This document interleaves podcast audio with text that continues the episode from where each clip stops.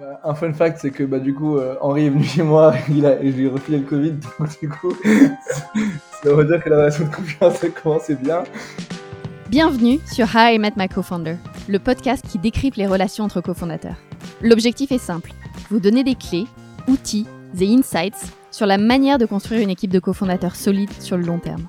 Je m'appelle Coralie et j'ai aidé plus de quatre cents entrepreneurs à trouver un cofondateur via Entrepreneur First, le meilleur programme pour trouver un cofondateur, générer une idée et être financé pour lancer une startup tech. Merci beaucoup d'avoir accepté de parler de vous euh, et de revenir ensemble sur, euh, sur votre rencontre et vos débuts en tant que cofondateur. Yassine, pour te présenter en quelques mots, tu es donc le, le C E O de Kinetix, tu es diplômé de Sciences Po et d'H E C. Tu avais fait tes armes chez Eleven, qui est un cabinet de conseil spécialisé dans le digital, avant de contribuer à créer deux cent douze, euh, qui est un, un accélérateur de start-up au Maroc. Et Henri, de ton côté, tu es le C T O de Kinetix, euh, tu es diplômé de Centrale Supélec et tu avais notamment été data scientist chez Shift Technologies après un passage chez Dassault. Ça fait maintenant deux ans que vous vous êtes rencontrés et que vous avez lancé Kinetix. Est-ce que vous pourriez nous présenter ce que vous faites ? Alors, Kinetix, c'est une plateforme qui permet à n'importe qui de pouvoir créer de l'animation trois D simplement, ce qui va permettre à tout le monde dans les prochaines années de s'exprimer sur les mondes virtuels via son avatar. On peut penser à ça comme étant l'émoticône des mondes virtuels. On rend accessible une solution technologique via de l'I A qui n'était pas possible avant. Et ça permet de débloquer énormément de cas d'usage, donc dans les mondes virtuels, mais aussi dans les milieux du gaming, de l'A R, du V R. On en reviendra tout à l'heure plus dans les détails. Ok, super, merci Yassine. Est-ce que du coup, vous pourriez revenir sur votre première rencontre ? euh, Quand est-ce que ça a eu lieu ? euh, C'était il y a deux ans, c'était dans une période un petit peu compliquée, il me semble. Est-ce que vous pourriez revenir sur cette première rencontre ? Et je serais intéressée d'en savoir plus sur ce que vous avez pensé l'un de l'autre quand vous vous êtes rencontrés. Alors, c'était effectivement il y a exactement deux ans, je crois. Et euh, on s'était rencontrés du coup euh, à la première journée d'Entrepreneur First. La première chose que j'avais pensé de Yassine, c'est qu'il était très euh, énergique. Et euh, qu'il avait plein d'idées dans tous les sens. Et au début, ça m'avait fait peur. C'était la toute première rencontre. Au début, ça m'avait fait peur. Et puis après, on s'est, on s'est plus parlé, quoi. Et toi, Yassine, du coup, qu'est-ce que tu avais pensé d'Henri ? Moi, au début, euh, j'avais trouvé qu'il avait une technologie hyper intéressante parce qu'il m'avait parlé, euh, la première fois qu'on s'est rencontrés, d'animation, de sa passion pour le jeu vidéo et euh, en gros, les, les cas d'usage euh, de l'I A dans, dans tout ce qui était euh, génératif. Et je trouvais ça hyper intéressant, même si c'était un monde que je connaissais pas forcément. Euh, et je trouvais ça assez, assez bluffant, ce que l'I A pouvait faire. Et, et moi, justement, je cherchais quelqu'un qui avait une technologie, euh, plutôt sur des, des technologies d'I A. Donc, euh, je m'étais énormément intéressé à, à, à ce qu'il faisait. Et comment, du coup, tu t'es monté en puissance sur, euh, sur cette technologie-là ? Comment est-ce que tu as appris euh, à, à mesurer un peu la, le potentiel de la technologie que portait Henri ? Bah, en fait, c'était un peu une question de, de confiance aussi, parce qu'à l'époque, Henri me disait qu'il y avait énormément de papiers qui était en train d'être publié sur ce qu'on appelle euh, le full body capture, donc c'est sur la partie corporelle, euh, donc euh, que l'I A faisait d'énormes progrès, euh, vu qu'il y avait énormément de, de papier qui était en train de, de s'accélérer à ce moment-là. D'un point de vue euh, technologique, c'est souvent la, la preuve qu'il va y avoir des, des ruptures, euh, notamment euh, en termes de, de qualité de reconstruction euh, d'animation. Et moi, de mon côté, j'avais pas, fait pas mal de recherches sur euh, l'animation faciale. Et en fait, il y avait une première vague où l'animation faciale, euh, depuis deux mille quinze deux mille seize, avait été développée. Et il y a eu énormément de startups qui ont été montées sur ce sujet-là. Donc, euh, pas sur le, le full body, mais vraiment sur le, sur le facial. Et je me suis dit qu'en fait, euh, forcément, il y avait une continuité et que ça allait arriver dans les prochaines années. Donc, euh, c'était une façon aussi de, de moi d'aller faire mes petites recherches de mon côté et de voir un peu euh, le potentiel que pouvait avoir cette technologie dans les années à venir. D'accord, donc vous voyez déjà euh, mutuellement un petit peu le potentiel que chacun d'entre vous pouvait, euh, pouvait apporter à un projet. Comment, euh, quand, enfin, quand est-ce que vous avez compris que vous vouliez absolument travailler ensemble ? Ça a été un peu plus tard dans l'aventure E F, je crois qu'on a été une des, des dernières équipes à se, à se mettre ensemble. Bah, c'est au fil de nos interactions. Moi, il y a un moment où j'ai vu que Yassine, c'était quelqu'un d'extrêmement impressionnant professionnellement, où à chaque fois qu'il avait un sujet, il allait le creuser à fond, il avait des contacts dedans, il, il posait des questions, il revenait le jour d'après avec euh, toutes les informations dessus. Je trouvais ça très impressionnant et il avait vraiment l'envie de, de construire quelque chose, de construire quelque chose de gros et ça, ça m'a, ça m'a intéressé. Et le dernier point où je me suis dit j'ai envie de travailler avec lui, c'est l'aspect personnel où, euh, pour la petite anecdote, on devait... Euh, je me suis rendu compte qu'on devait aller au même festival cet été-là, qui était Château-Perché, et je me suis dit... bah a priori, personnellement, on va bien s'entendre aussi. Et donc, euh, professionnellement, ça matchait. Personnellement, ça matchait. Donc, c'est là où je me suis dit euh, que j'ai envie de travailler avec lui. Et une fois que vous avez pris cette décision, du coup, de travailler ensemble, euh, qu'est-ce que vous avez fait dans les premiers jours, les premières semaines euh, de, votre, euh, de votre relation de cofondateur ? Alors, au tout début, on, a, on avait euh, procédé de manière assez méthodique. Je, je, je suis un ancien consultant, du coup, euh, j'avais fait euh, plein de plein de templates, et cetera, de ce qu'il fallait qu'on fasse, comment on allait méthodologiquement voir tous les champs d'application de l'I A générative dans euh, les marchés cibles. Du coup, on avait ciblé entertainment, donc animation, jeux vidéo, et cetera. On a commencé à appeler plein d'acteurs en essayant de pas les biaiser, euh, dans le sens où on voulait pas qu'il y ait euh, en fait euh, une solution qui réponde euh, à, un, à un problème qui n'existe pas. Donc, on essaie vraiment de partir de leur problématique en essayant de recaser la technologie dans, dans ce qu'elle pouvait aider, dans les problématiques qu'ils pouvaient avoir. Donc, on a, on a, on a fait ça de manière assez systémique sur plusieurs typologies de cibles. On a appelé énormément de, de studios, de jeux vidéo, et cetera. Et ça, on l'a fait vraiment tous les deux ensemble. Euh, à ce moment-là, euh, je pense qu'on a dédié deux, deux, trois semaines à faire ça. Euh, euh, on a dû faire plus d'une... pas une cinquantaine, soixantaine de calls euh, sur, sur cette cible-là. Et tous ces calls, vous les faisiez tous les deux? Ouais, on a tout fait, tout, tout, tout fait ensemble parce que je voulais que... Enfin, généralement, parfois, il y a certains C E O qui les font de leur côté. Moi, ce que je voulais, c'est qu'on soit vraiment aligné sur la problématique à laquelle on répond et euh, qu'est-ce qu'on fait euh, ensemble. À ce moment-là, l'idée, c'était vraiment de dire bah, quel problème on adresse, c'est quoi notre vision, qu'est-ce qu'on a envie de faire. Et ça, je pense qu'il faut le construire à deux, personnellement. Et Henri, toi, qu'est-ce que tu as retiré de cette période ? Bah déjà, effectivement, pour moi, c'est un monde nouveau de, de chercher à résoudre un problème dans une industrie et de s'intéresser euh, à la technologie sous le, sur l'aspect beaucoup plus euh, industriel et comment elle peut servir. Et effectivement, ça a été extrêmement formateur de, de téléphoner à toutes ces personnes-là qui nous ont présenté... Euh, Euh, l'industrie et, euh, et ça a été extrêmement formateur pour nous. On a eu beaucoup de chance d'ailleurs euh, dans notre malheur parce qu'on a commencé euh, Kinetix pendant le Covid et euh, du coup il y avait beaucoup de gens qui avaient finalement le temps de nous répondre euh, dans le milieu de, des jeux vidéo quoi, et, de la, et de la trois D. Et tu mentionnes en effet que vous êtes lancé pendant le Covid. Il me semble que votre équipe a été formée le sept mai deux mille vingt si je regarde les... Les, euh, les notifications Slack euh, qu'on a reçues ce jour-là. C'était une période compliquée. Vous avez, euh, on était dans un monde un petit peu hybride. Euh, pas mal de gens étaient en, en remote. Euh, comment ça, ça a affecté la formation de votre relation de, de cofondateur et la confiance que vous étiez en train d'instaurer entre vous? Bah, un fun fact, c'est que bah, du coup, euh, Henri est venu chez moi. Il a, je lui ai refilé le Covid. Donc du coup, ça veut dire que la relation de confiance a commencé bien. Euh, mais, euh, mais on va dire que je pense qu'on était habitués, enfin Henri et moi on est, euh, on est, on est quand même, moi je suis passé par une période où j'étais un gros gamer et lui aussi, donc on est habitués à quand même euh, interagir avec des communautés, construire des choses euh, de manière, euh, on va dire remote. Et après on s'est quand même, on a trouvé quand même des moments euh, après ça pour pouvoir se retrouver en physique, même si c'était euh, ponctuel. Le fait que euh, qu'il y ait le Covid, je pense à ce moment-là, nous a pas trop, euh, trop impacté sur le, le fait de construire Kinetix. Je, je pense pas, je pense même au contraire, ça a été une grosse opportunité. Parce que euh, il y avait pas mal de signaux euh, marché euh, qui étaient nouveaux et qui étaient hyper intéressants. Euh, donc ça, c'est sur la partie marché. Sur la partie plus euh, opérationnelle, euh, c'est vrai que c'est toujours mieux de se voir en physique. Après, euh, on n'est pas obligé de se voir tous les jours non plus, quoi. Et du coup, pour revenir à ce sujet de la répartition des tâches entre vous, vous disiez que toute la, la période de Customer Discovery, tous ces, ces calls pour, pour comprendre le problème que... Euh, vous aviez envie de résoudre, vous les faisiez tous les deux. Et après, comment est-ce que ça a évolué ? euh, À partir de quand vous vous êtes dit, bon, bah, ma responsabilité à moi, Yassine, c'est ça, ma responsabilité à moi, Henri, c'est ça. On va se faire des catch-up réguliers, mais, euh, mais on va travailler un peu de, sur, sur chacun, enfin, chacun sur nos sujets. Une fois qu'on a formalisé la, le, le problème, la vision de ce qu'on a envie de construire, et cetera, à partir de ce moment-là, bah, Henri, il est allé euh, plus sur la partie construire un prototype pour pouvoir euh, bah, démontrer un peu ce qu'on...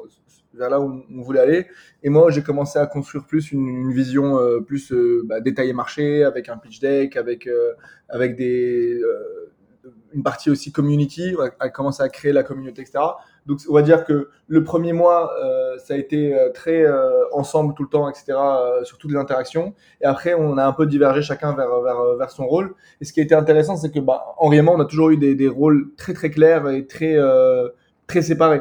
Et c'est ce qui, je pense, aussi a fait le fait qu'on on se soit mis ensemble, c'est que on est euh, on est hyper différents à la fois en termes de personnalité, mais aussi euh, en termes de scope euh, de ce qu'on veut faire et de ce qu'on sait faire. Euh, on est à l'opposé. Et à partir de ce moment-là, vous avez commencé à, à travailler un peu sur chacun, sur votre votre scope, ch- chacun un peu de votre côté. Quelle forme d'interaction vous aviez tous les deux ? euh, À quelle fréquence ? euh, Sous quelle forme ? On continuait de se parler euh, tous les jours hein, quand même à cette, à cette époque-là, mais euh, c'est vrai que du coup euh, Yassine faisait, euh, était plus sur la partie business et moi je commençais déjà à rechercher euh, euh, ce, qui, ce qui était faisable dans le monde de la recherche, mais on se, on se tenait au courant de nos, de nos parties respectives tous les jours pour pouvoir itérer le plus, le plus vite possible sur euh, ce dont l'industrie avait besoin et ce qui était possible dans le monde de la recherche pour faire, pour faire matcher les deux. Et moi, il y a un truc euh, que je trouve toujours très intéressant dans les, les relations de, de cofondateurs qui se créent, c'est, euh, c'est d'apprendre à se donner du feedback, notamment dans les, dans les périodes un petit peu conflictuelles où, euh, où, euh, où on a des, des positions qui s'affrontent potentiellement. Euh, comment vous avez fait ça ? Comment vous avez appris à faire des feedbacks réguliers euh, et, et quel, euh, quel format ça a pris euh, dans, dans, les, dans les premiers mois du projet ? Bah, en fait, on avait très tôt, dans, dans, on avait mis des rituels dans, dans la boîte où tous les euh, tous les jeudis, euh, on, on faisait un point d'une demi-heure pour faire des feedbacks. C'était avec Henri, mais aussi avec euh, les premières personnes qui sont venues dans Kinetix. Pour le fun fact, c'est que ce point-là est resté tellement longtemps qu'en fait, on vient de l'enlever euh, récemment et qu'en fait, on a commencé à être vingt dans l'équipe à un moment et qu'on commence à toujours faire des feedbacks de tout le monde devant tout le monde. Et à un moment, c'était juste, on nous a dit, bah en fait, c'est pas possible de procéder comme ça. Du coup, on a on a supprimé ce point-là. Euh, mais, euh, mais ça nous a servi pendant un moment de pouvoir se dire les choses euh, euh, à un moment donné de la semaine. Mais après, euh, je pense qu'on est, en Raymond, on est assez direct. Donc, euh, dès qu'on a quelque chose à dire, on va, on va le dire et on va pas, enfin, on, on prend pas de pincettes et on n'a pas trop de. de... On s'est toujours dit qu'on n'avait pas trop d'ego dans Kinetix, dans le sens où on sait qu'on construit une aventure, bah, même si on est à fond dedans, et cetera. Que c'est, c'est, euh, c'est, c'est une aventure qu'on construit et que on ne faut pas qu'on mette notre ego dedans, quoi. Et est-ce qu'il a été question à, à certains moments euh, de, euh, de discuter ensemble de votre vision long terme et est-ce que vous avez toujours partagé la même vision à long terme ? On en discute tous les euh, assez souvent finalement parce qu'on a quand même pas mal euh, évolué, même si finalement le cœur de notre vision de, de, de départ est, est, reste toujours le même. C'est toujours été de démocratiser l'accès euh, à l'animation trois D euh, à des millions de créatifs. Donc ça, ça a toujours été la, la, même, la même vision.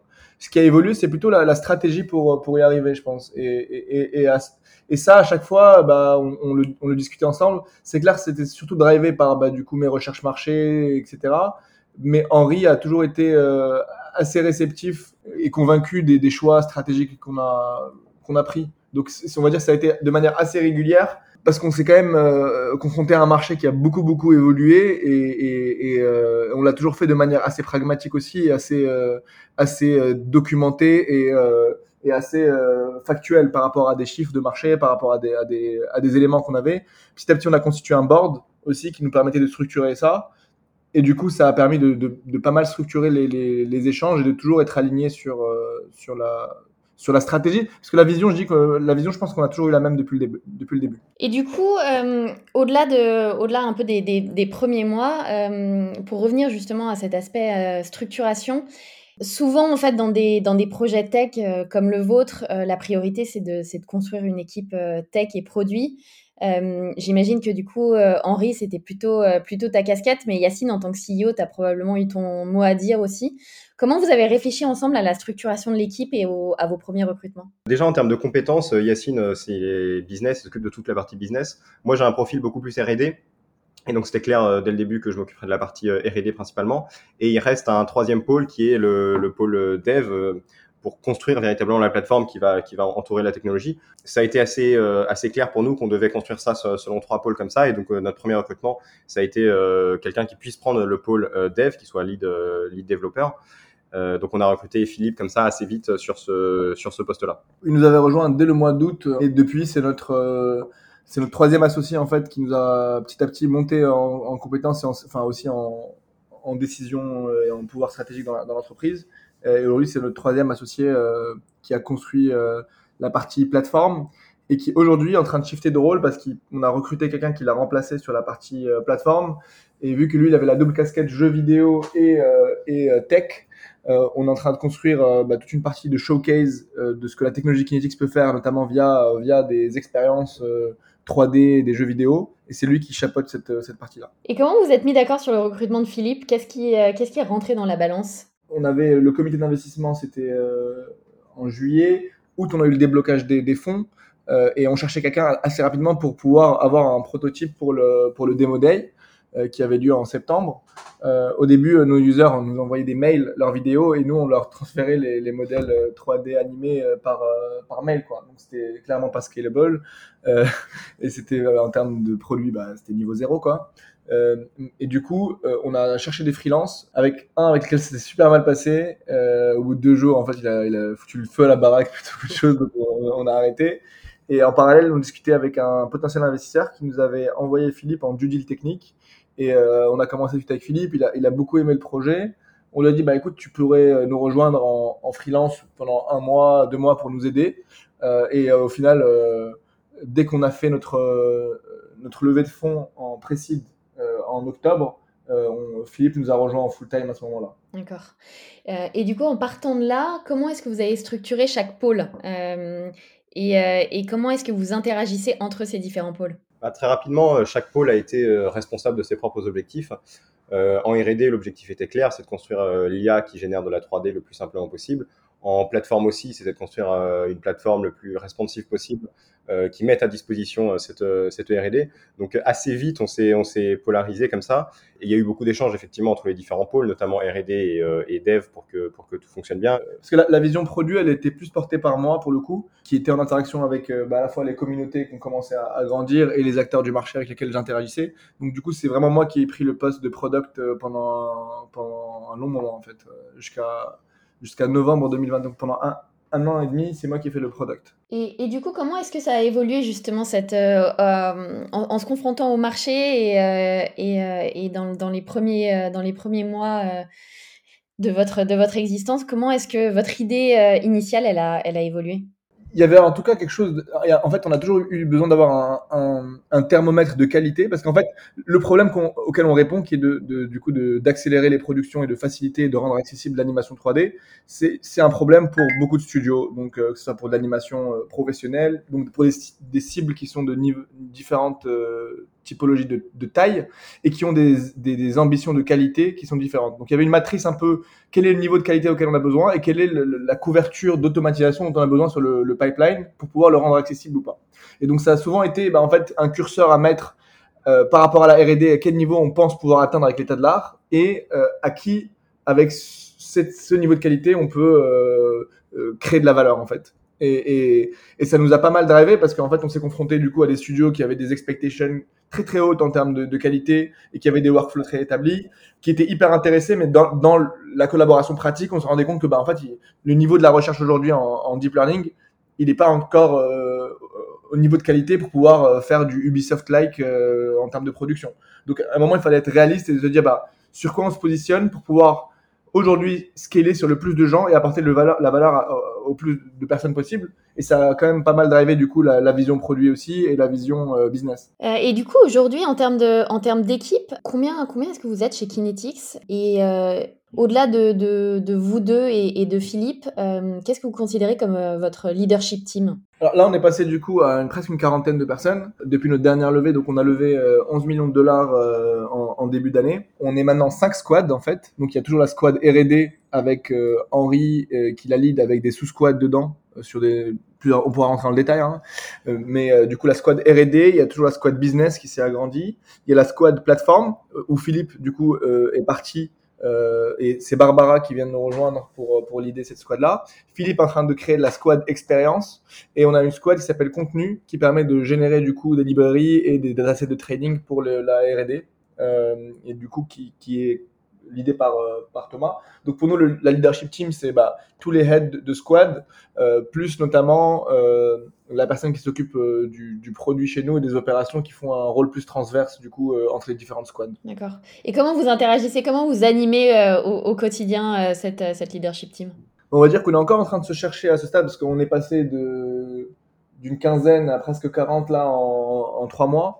Euh, donc, euh, on est en train de, de créer des process, euh, bah, du coup, avec des, des heads meetings, avec, euh, là, on a un séminaire pour repartager la vision avec tout le monde. Donc, il y a eu un travail au niveau de chaque squad pour travailler sur une roadmap. Là, on est en train de repartager ça à tout le monde au sein d'un séminaire.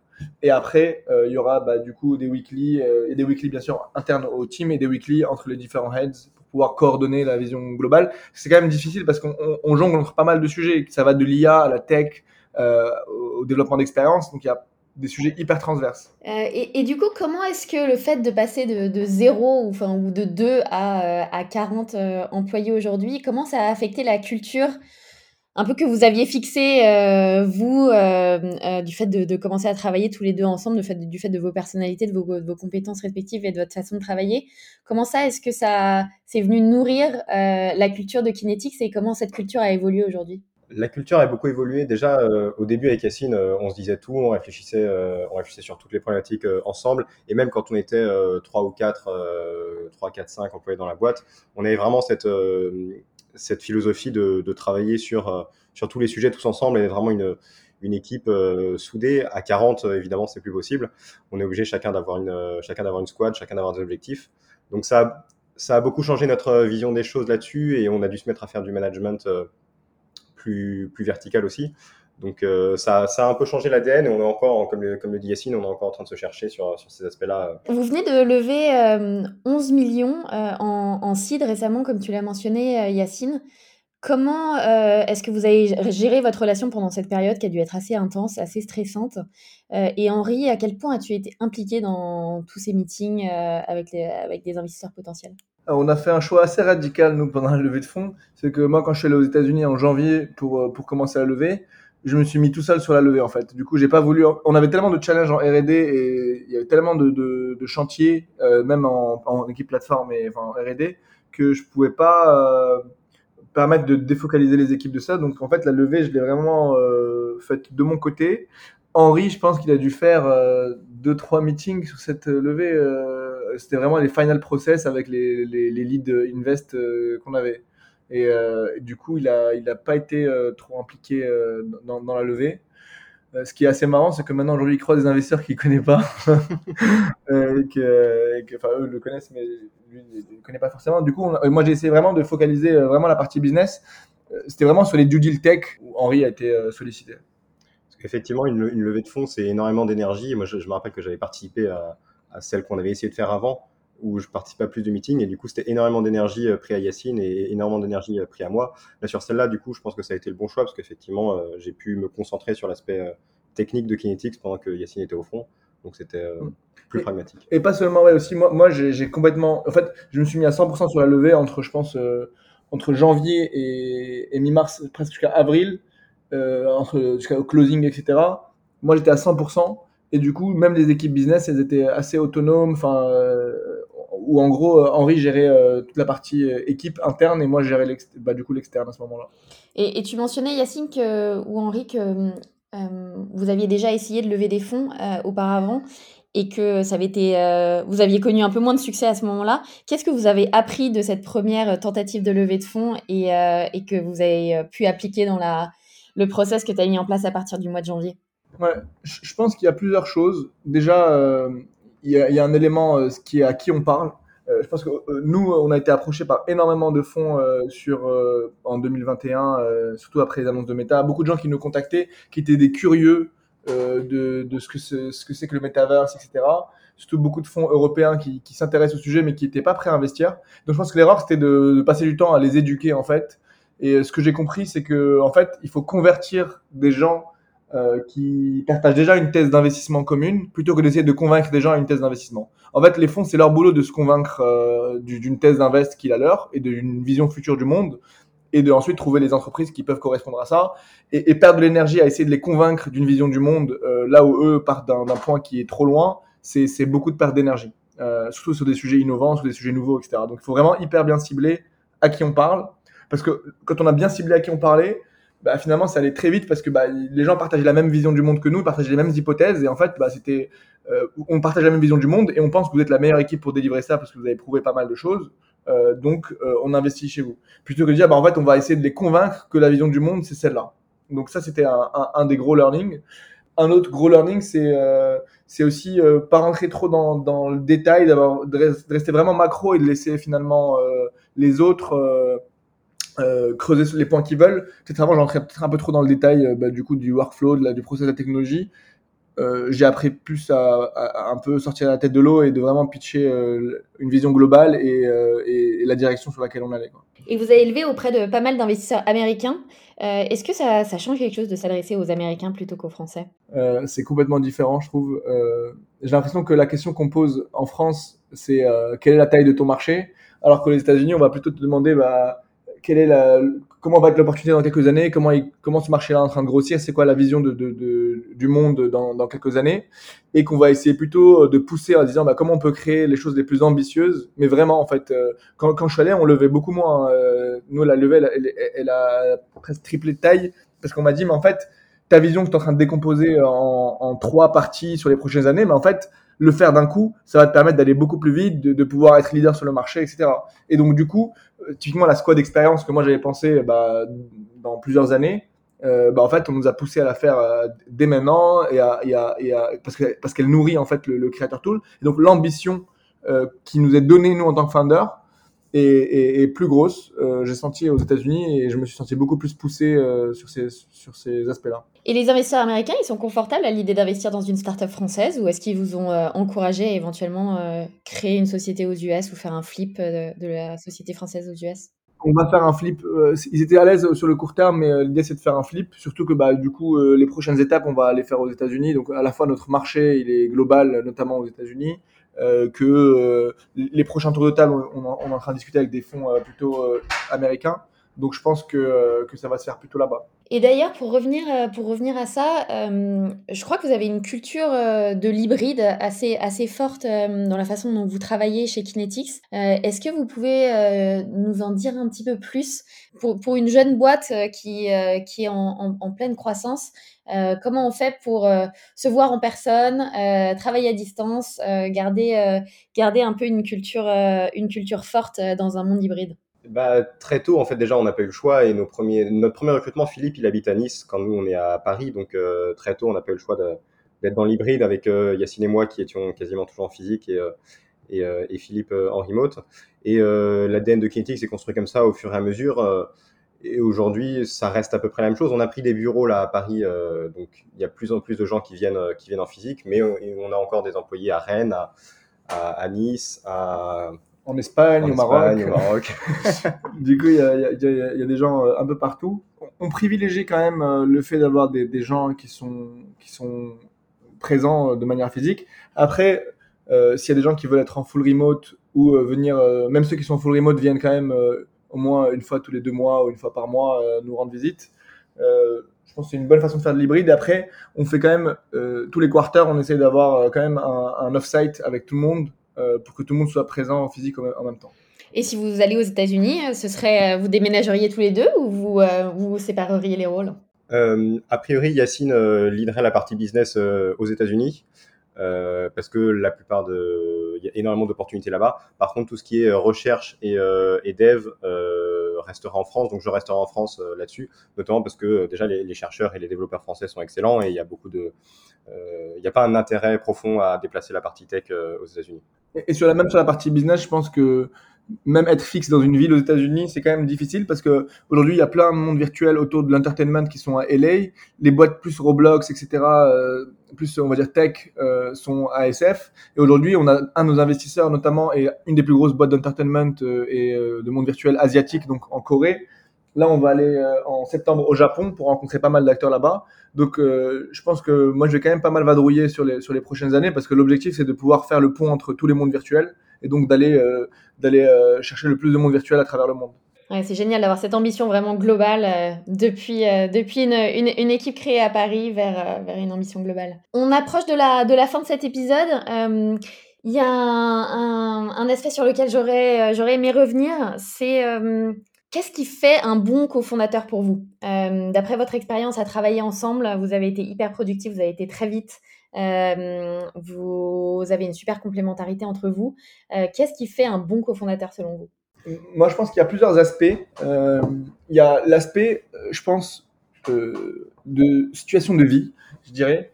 Est-ce que la personne qu'on a en face a les mêmes... Euh, Et au même stade de vie que nous, est-ce qu'elle euh, partage les mêmes euh, ambitions que nous sur les prochaines années ? Parce qu'en fait, euh, Henri et moi, on avait clairement euh, l'ambition de construire une boîte, de donner tout pour cette boîte-là, de la porter le plus loin possible, et cetera. Donc, on, était, on savait que Kinetix, ça allait être le numéro un dans notre vie euh, pendant plusieurs années. Donc ça, c'était euh, déjà en termes de, de scope de vie et, et, et d'ambition de vie. Deuxièmement, je pense en termes de personnalité et de manière de communiquer surtout. Euh, moi, j'ai beaucoup de mal avec les gens, par exemple, typiquement, qui vont euh, faire des longues... Euh, des longues phrases et qui vont pas aller droit au but, et cetera. Et là, Henri et moi, on communique très vite, on, on, on a une, on va dire une communication très euh, directe et très rapide. Donc ça, c'est, c'est, c'est un aspect super important pour moi dans la communication, et cetera. Euh, le mindset, ensuite. Euh, euh, moi, j'ai, quelqu'un qui parle trop, qui exécute pas et qui fait pas les choses, c'est quelqu'un à qui je peux pas faire confiance. Euh, Henri, euh, au contraire, quelqu'un qui exécute même très vite et qui sort des choses, même si c'est pas euh, parfait, et cetera, euh, sur la partie R et D, qui va toujours être dans une ambition de sortir des choses. Donc ça, j'avais un peu peur de ce côté-là, c'est, que je savais être un travers de certains chercheurs et que lui n'a pas du tout. Et enfin, il y a l'aspect humain et, euh, et euh, comme disait Henri, euh, bah, on a eu un fit humain euh, tr- très vite, euh, parce que l'objectif, c'est de pouvoir, euh, vu qu'on passe beaucoup de temps à se confronter, de pouvoir euh, aussi bah, voyager ensemble, faire des choses ensemble, et cetera. Et Henri, tu aurais des choses à ajouter à ça ? Bah, il a beaucoup dit, effectivement, euh, je suis complètement d'accord. Euh, j'appuierais sur l'aspect, sur l'aspect humain, parce qu'un cofondateur, c'est quelqu'un avec qui on va passer plusieurs années, c'est quelqu'un avec qui on va passer beaucoup de temps euh, pendant plusieurs années. Donc, euh, si l'aspect humain il n'est pas là, euh, ça va poser des problèmes de toute façon ultérieurement. Et euh, le dernier point qu'on a déjà évoqué tout à l'heure, mais euh, extrêmement important, c'est la complémentarité euh, professionnelle. Entre, entre nos compétences et euh, le fait de se faire confiance sur chaque, sur chaque partie. Parce que moi, j'y connais presque rien en business, euh, Yassine n'y connaît presque rien en R et D, donc on, on doit se faire confiance sur nos parties respectives et, euh, et donc la, la complémentarité et la confiance euh, sont extrêmement importantes aussi. Et, et je dirais juste un, une dernière chose sur ça, c'est aussi le poste qu'on a envie d'avoir dans la boîte. Ça veut dire que je sais que s'il y a une interview ou quoi que ce soit, euh, bah moi j'aime bien euh, parler en externe. Euh, Henri, c'est pas forcément, enfin euh, même s'il aime bien parfois parler, et cetera, c'est pas forcément euh, le numéro un euh, pour lui. Je sais qu'il va jamais y avoir de frustration de euh, j'ai, j'ai overlap sur ce sur ce qu'il veut faire ou il a overlap sur ce que je veux faire, et donc il y a jamais de frustration ou de sentiment de ah, en fait je suis en train de lui prendre quelque chose qui est à lui, ou enfin il y a même pas de discussion, car ça se fait de manière très très naturelle et du coup ça crée pas du tout de bah du coup de friction euh, et ça c'est ultra important d'être très clair sur qu'est-ce qu'on a envie de faire, quel rôle on a envie d'avoir dans la boîte et quel rôle on a envie de voir à des moments différents de la boîte, parce que nos rôles, ils ont beaucoup évolué aussi euh, au fur et à mesure et on en parle beaucoup. Euh, typiquement, moi, j'ai fait beaucoup de produits au début, après, j'avais plus du tout envie de faire de produits. Euh, on a recruté quelqu'un en produit qui a repris euh, ce poste-là, qui le fait très bien et, et il faut parler aussi de ce qu'on a envie de faire à chaque stade de développement de la boîte. Il ouais, n'y a pas de sujet d'ego euh, entre vous. Peut-être une question, une, une, une dernière question pour, euh, pour terminer, pour conclure. Quel serait votre meilleur souvenir ensemble en tant que cofondateur ? Euh, Moi j'en ai un. Vas-y. Bah, en fait, on a été invité pour une conférence d'I A en Ukraine où euh, c'était en novembre. Euh, on a passé un super, euh, un super séjour ensemble en Ukraine. Euh, j'en garde un mémoire. Enfin, c'était, c'était assez mémorable parce que du coup, euh, bah, déjà c'était pas moi qui speakais, c'était Henri, donc euh, c'était lui qui a fait tout le taf cette fois-là sur la partie speaker. Euh, et euh, en plus, on a rencontré pas mal de gens et c'était, euh, je pense. Euh, euh, Une des dernières fois, je pense qu'on a eu de la chance d'aller en, en Ukraine à ce, à ce moment-là. Quoi. Ça t'a marqué aussi, Henri ? Ça m'a beaucoup marqué, ouais. L'Ukraine, bah, surtout aujourd'hui, ça, ça, ça marque beaucoup de, d'avoir eu la chance de participer à cette conférence, à cette géniale conférence d'I A en Ukraine. Euh, ouais, c'était un moment, c'était un moment super. C'est marrant, moi je pensais, je pensais au, à la conférence qu'on avait faite en Espagne, peut-être parce qu'il faisait, ah. il faisait, il faisait plus chaud déjà.